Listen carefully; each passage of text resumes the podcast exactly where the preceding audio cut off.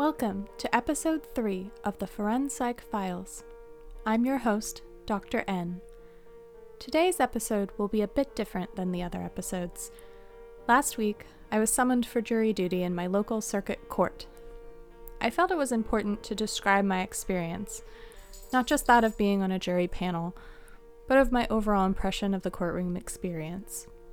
I'm sure there are many listeners who have never had a courtroom experience, and I have to admit, it was not what I expected. I have lived and voted in three different states over the last 12 years, but this is the first time I've received a jury summons.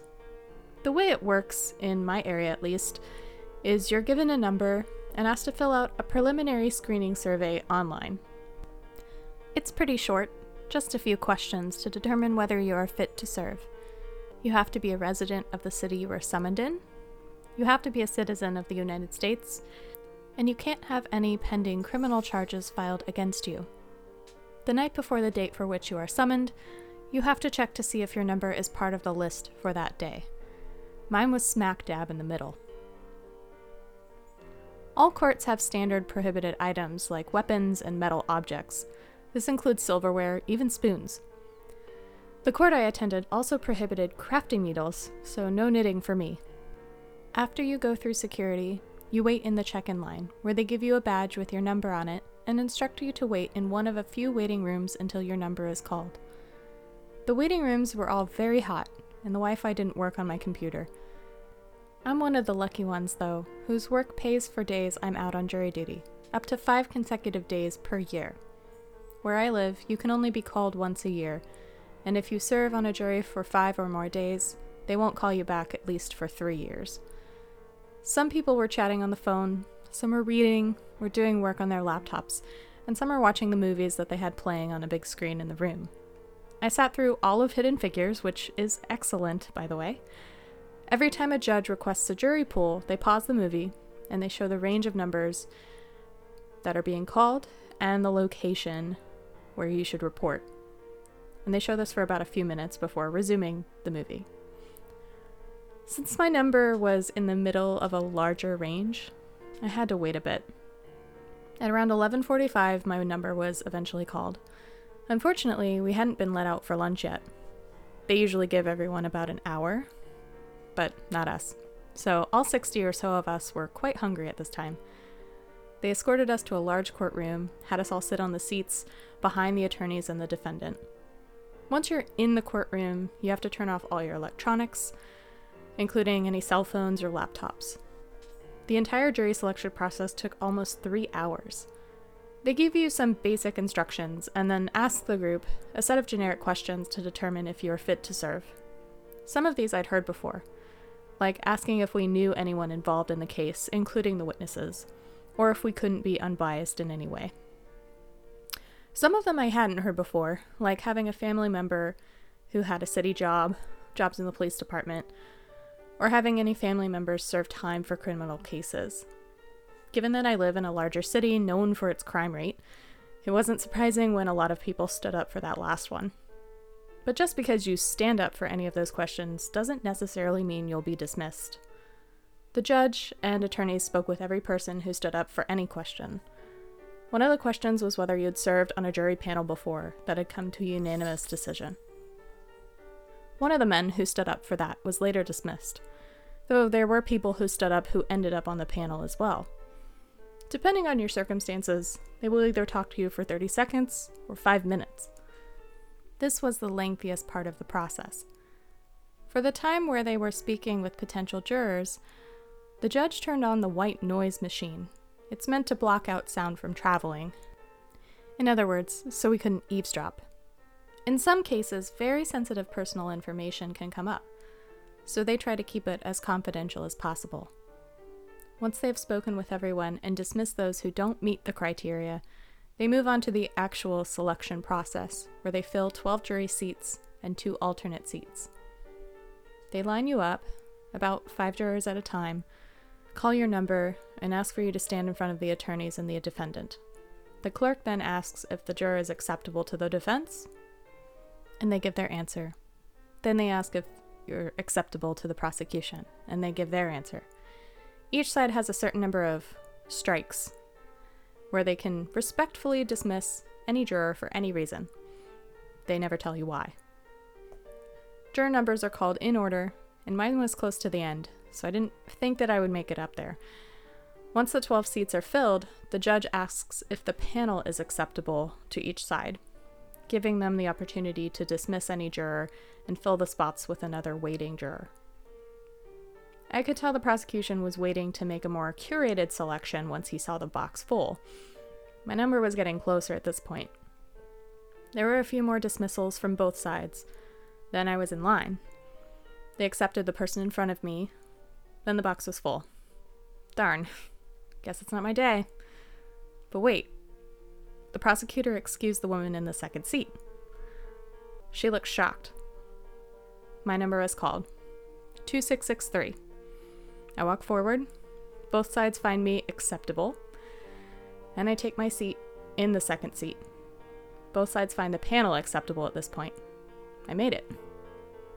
Then they go about the process of filling the two alternate spots fairly quickly, and we were finally dismissed for lunch.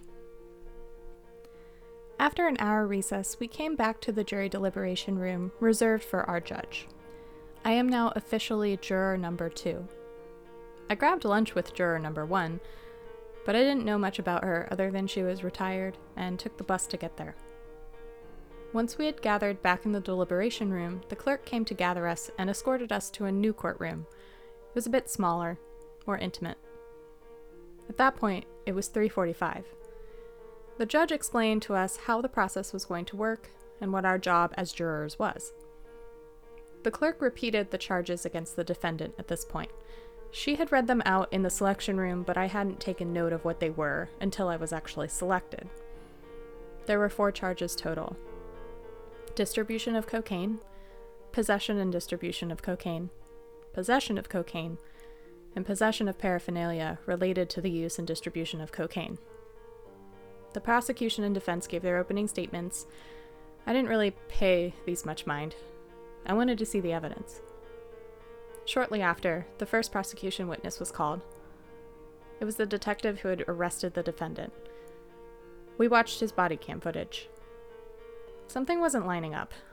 His testimony was a little bit different than what we saw, and he kind of waffled on some of the details under cross examination. Here's the story according to the detectives involved.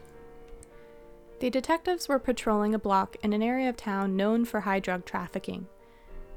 They were in an unmarked vehicle without dash cams. They didn't have their body cams on until they were pursuing the suspect. They claim they were driving north and witnessed two individuals walking south on the opposite side of the road a black man and a white woman.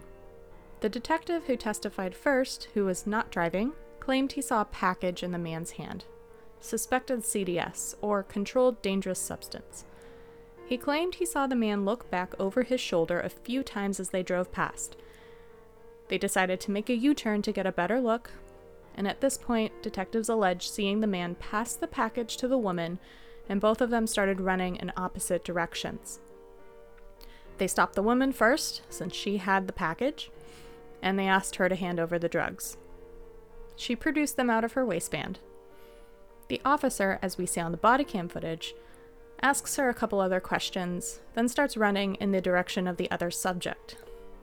At this point, we've seen no evidence of a black man or anybody else running away in the body cam footage.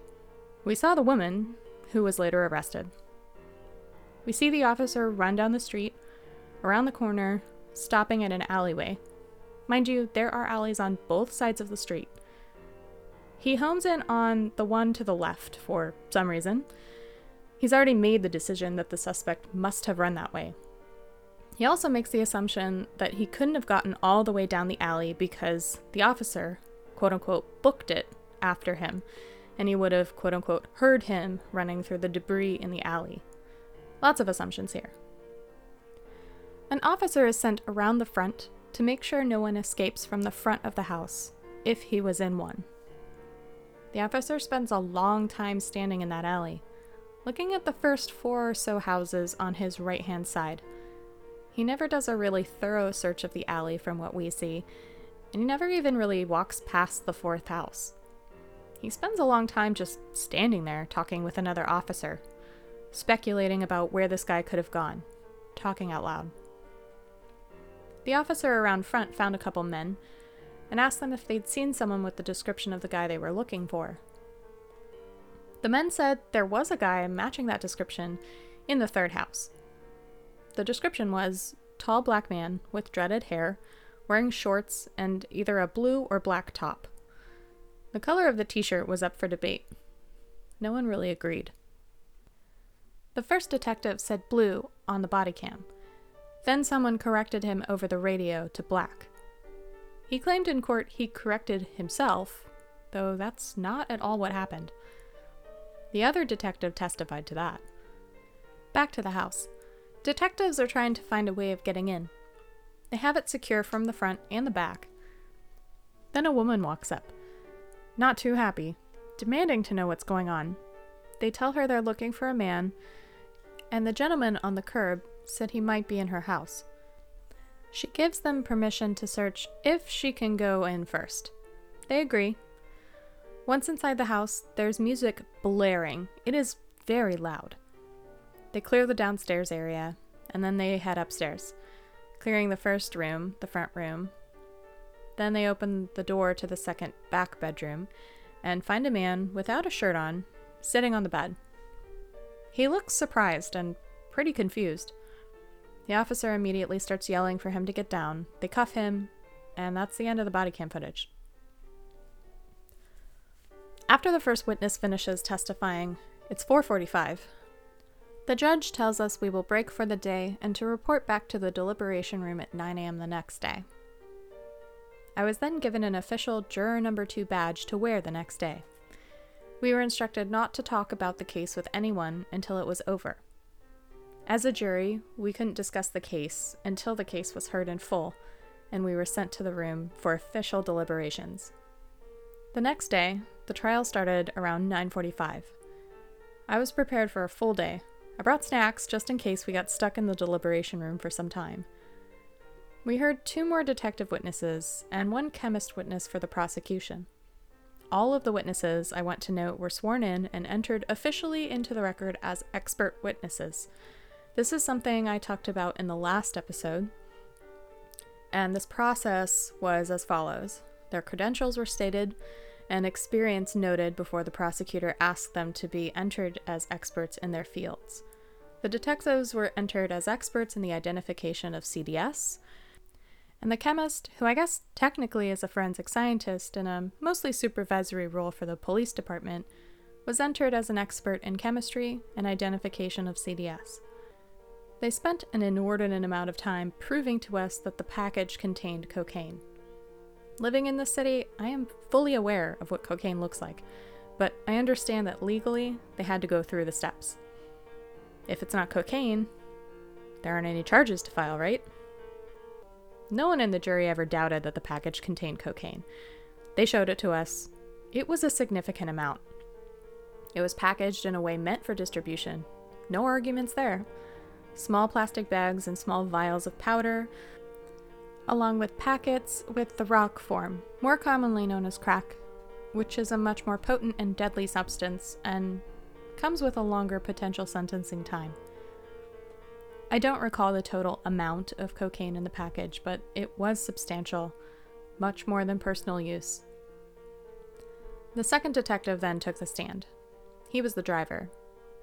He was pretty confident in what he saw, though he did say the man was wearing a black shirt, which is contrary to the original statement made by his partner. The defense tried to call into question his ability to see the handoff because he was driving and performing the U turn at the time. This resulted in an objection from the prosecution, and the judge told us to ignore that line of questioning. In court, the process of questioning is kind of a game.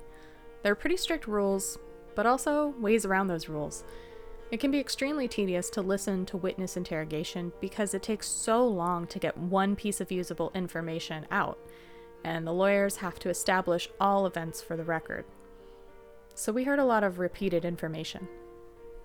I believe the defense attorney was trying to call into question the detective ever actually witnessing the CDS in the possession of the man they saw on the street. This didn't get very far either, but I saw where she was going with it. He was driving, his partner could have said, Hey, I think I saw a pack on him, let's get a better look just to make sure, without this detective ever actually witnessing anything. All speculation, of course, but then again, memories aren't technically fact. If you hear a story enough times, you can start to ingrain that into your own memory of events, even if it's not what you actually saw or heard. This is especially important when it comes to the identification of the defendant as the suspect the detectives were pursuing. The man they found in the house did meet the vague description they gave over the radio, yes. But time and time again, there's troubling evidence that suggests the power of confirmation bias. If you find someone who meets the description and you believe that's the guy you're looking for, your brain can actually alter its own memory of what you saw on the street, putting his face on your memory of whoever it was you saw. Now you're sure it's the guy because that's now your memory. Memories are tough, and the implications are devastating when it comes to victim testimony, which we'll get into in a future episode. The third detective gave a really interesting testimony. He was the last witness. And the defense asked him to describe the man they were looking for, the man on the street. I want to note this detective was visibly uncomfortable. I don't know why, and it might have nothing to do with the case, but it struck me as odd how uncomfortable he was. He relayed a, the vague description we heard before, saying it was a black shirt. Okay. Then he pauses, looks at the defendant for the first time since entering the courtroom, and says, Oh, and, and glasses. Yeah, glasses. The defendant, sure enough, spoiler alert, is wearing thick black framed glasses. Very distinctive. You could see them from a distance. Hipster type glasses. Something, I don't know, you might include in a description of a suspect as you were searching and trying to identify him? Nowhere in the body cam footage was there mention of glasses. The first two detectives who saw him never even mentioned glasses. The detective called in his backup. He's the one that mentions glasses? Things aren't adding up. I don't know if this guy had anything to do with these drugs, and frankly, at this point, I don't care, because the state is really bungling this trial. That was it. Those were all the witnesses. The trial was essentially over. Both sides gave their closing arguments, and we were escorted back to the deliberation room. Our phones and electronics were taken away from us until after we had reached a decision, and the foreperson then asked us to put our initial opinion down before we had any conversation. Test the waters so we could better direct any conversations and expedite the process. She gathered up all our slips of paper, then started reading out the verdicts. Not guilty. Not guilty. Not guilty on all counts. Not guilty. For all 12. A unanimous decision, and we'd only been in the room five minutes. We were all a bit shocked. Also relieved. Maybe this happens more often than we think, but it seemed kind of odd to all of us. One of the members did ask to discuss a few details he was fuzzy on. We discussed for about 10 additional minutes, clearing up any uncertainty for him all votes remained the same. We filled out the form. Not guilty on all counts. There's a phone in the room. You press a button, it calls the clerk. We told her we were ready. We reached a verdict. They then made us wait an additional hour until collecting us to read our verdict for the court. The prosecutor didn't look shocked. The defendant couldn't believe it. He was actually crying. The defense attorney looked like someone just presented her with an amazing piece of chocolate cake. I felt weirdly proud. I had no idea if this guy was actually guilty, but I felt like I'd done something good regardless. Like I had upheld the law as it was written, though that might be problematic in a lot of cases. The judge asked if the prosecutor wanted to poll the jury. He most definitely did, we all very emphatically agreed with the foreperson not guilty. He accepted this, begrudgingly. The judge was then told we were free to tell whomever we wanted about this trial, now that it had been concluded. He even went on to say that we could go up to a stranger on the street and tell them everything. And I believe I said this out loud. Oh, I will. We were all very relieved to be done, and sort of proud to have helped uphold the law. But also a little sad to see each other go. It's not like we spent a lot of time with each other, but enough to have some sort of bond that seemed sad to break when we all left. I know none of their names, but I hope to run into them in the future. I have to hand it to the defense attorney. She nailed it. She connected everything in a brilliant way during her closing arguments. I was honestly worried during the opening statements that she wasn't going to pull through for the defendant, but I was really wrong about that. She was absolutely right. There was no need to drag out the proceedings or question witnesses into the ground. Everything hinged on assumptions. And if that assumption falls through, the rest of the house of cards falls down with it. I have no doubt in my mind the detectives who testified believed wholeheartedly in their testimony. I also believe that they very well could have fallen victim to confirmation bias. There was so much information missing. And I can speculate until the cows come home about why that was. The woman they found with the drugs on her, who the defendant allegedly passed to her, was a drug addict and drug addicts aren't typically called as witnesses for a lot of reasons. I get that. And someone not appearing as a witness has no effect on the judgment of guilt or innocence. And it's so easy to get trapped into this guilty mindset. But if you step back and really presume someone innocent until proven guilty, then he's obviously innocent. They had nothing no video, no witness identification beyond the detectives involved. Nothing. It's pretty amazing that the prosecutor thought he had a good case, playing off of the biases that he knows people have. Slimy, I guess, and sometimes effective, but not not this time. Whether or not the defendant was actually guilty isn't the issue. He may very well be guilty of all those crimes, but the state didn't prove it beyond a reasonable doubt and I'm not willing to send a man who fits a vague general description that could apply to 35% or more of this city's population to jail for 10, 15, even 25 years based on an assumption. Hearing the foreperson read the verdict made me very emotional. I felt good. I felt like maybe I'd helped someone, that I had done something productive and important. I didn't feel powerful or anything like that. I just felt like I had some small part in fixing such a broken system. And if we all take these little steps, maybe one day there won't be a disproportionate amount of black men in jail, and there won't be people spending decades of their lives in jail for nonviolent drug offenses. I am thankful for the officers involved for getting drugs off the street, no doubt. That's one thing we can all agree on. But if they want to hold people responsible for the distribution of those drugs, they better damn well make sure they have a solid case. Now you're probably wondering did you look up this guy after the trial was over? Of course I did. Of course I looked up this guy after the trial was over.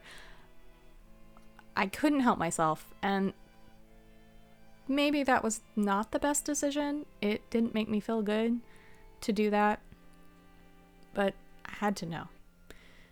Now, what I found doesn't change my opinion of the outcome of the case. The state did not prove beyond a reasonable doubt that the man they arrested was the man they saw possessing and distributing cocaine. And my opinion on that is never going to change. Now, my opinion on the defendant may have changed a bit. I found out in his record that most of his offenses were done in his late teens, early 20s, which was about 20 years ago. But about five years ago, he was arrested, pled guilty, and served time for pretty much the same charges that he was just on trial for possession and distribution of cocaine. After serving time, he was on probation for a couple of years as well. And this crime that happened in August of last year was a few months after his probation ended and a few days after his birthday, which was interesting. Now, you can speculate until the cows come home. You could say, oh, that's definitely him. He has a history of possessing and distributing cocaine. He pled guilty. He went to jail for it. Well, he was guilty. Don't you feel bad now? Not really. I think that based on some of the information from past episodes, predicting dangerousness and predicting reoffense is really complicated. And as we talked about before, just because you've done something before doesn't mean you're going to do it again. And that's a big part of the reason that they don't let you look up people in the middle of a trial. Because even if you knew all the things that I know, it's still going to bias you. You're still going to have these unconscious biases, even if you're trying to correct them in the moment. And even if he was guilty, that's not the point. The point is that the state has to have a solid case. They have to prove beyond a reasonable doubt that the defendant is guilty. Otherwise, you can't convict him. And even if we knew the defendant was guilty, but the state hadn't proved it, we still can't charge them. We can't find them guilty. That sets a really dangerous precedent.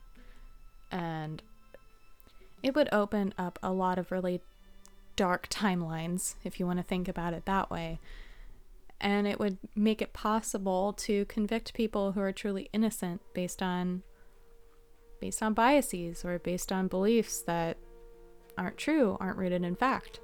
So I think I have a better understanding of some of these higher profile cases where, you know, the defendant was obviously guilty, but the jury didn't convict them.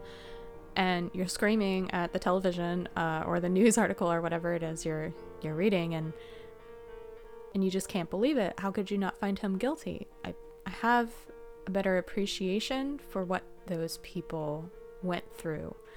Now, this wasn't a high profile case, it wasn't a murder case, it wasn't covered in the news at all. It was one of those kind of run of the mill criminal cases, and but you still grapple with those feelings and those decisions because they are heavy and they are important. And it shouldn't matter how popular or how serious of a crime it was. We're still talking about people's lives and their future and that's a pretty heavy burden to carry for anyone. And it's really important to uphold the law, how it's written, and how it's meant to be interpreted. You know, once you start making exceptions and, and bending the rules, it just, the whole institution will fall apart. Now, I'm not saying the court system is perfect by any means. I think there are a lot of flaws in the way that it runs today. But that doesn't mean we can just throw all the rules out the window and do whatever we want. There are already so many innocent people behind bars who are executed, who are convicted based on faulty evidence or no real evidence at all. So even though these rules exist and the jury I was on abided by them, it doesn't mean that all other juries are are going to do the same thing. There are still a lot of people out there we need to fight for. I hope to share some of their stories with you in future episodes. Thank you so much for listening. Um, this was a very different episode I didn't intend on making, but when you're thrown into a jury panel, I just felt compelled to relay all that information. I know that there are a lot of people who are interested in knowing more about the behind the scenes jury experience. It's not as glamorous as you might think. It's definitely not as dramatic as television likes to present it. But I think it's an experience that everyone should have at least once in their lifetime. It really puts things into perspective. Thank you for listening to the third episode of the ForenPsych Files. I will post the script for this episode on the shared Google Doc, the link for which will be in the notes. Uh, there won't be as many references for this episode because it is mostly a first hand account from my experience, but I do have a handful of suggested readings I will be updating to go along with this content. I also have a website for the podcast at the dash forenpsych files.captivate.fm, which will also be linked in the episode notes. You can find me on Instagram at the ForenPsych Files Pod. Please reach out if you have any questions, corrections, suggestions, or requests. The email for this podcast is theforenpsychfilespod at gmail.com. You can listen to us on most platforms, including Apple Podcasts, Spotify, and Stitcher. I'm still working on getting the podcast up on Google Podcasts, so if you're looking for it there, I regret to inform you that Google has not swept my information from the internet yet. But hopefully that will be coming soon, and I will let you know when it is available on Google Podcasts. All episode content was researched, written, and produced by me, Dr. N. All music you hear in this episode and all episodes was written and produced by me and classical composer Jeffrey Young.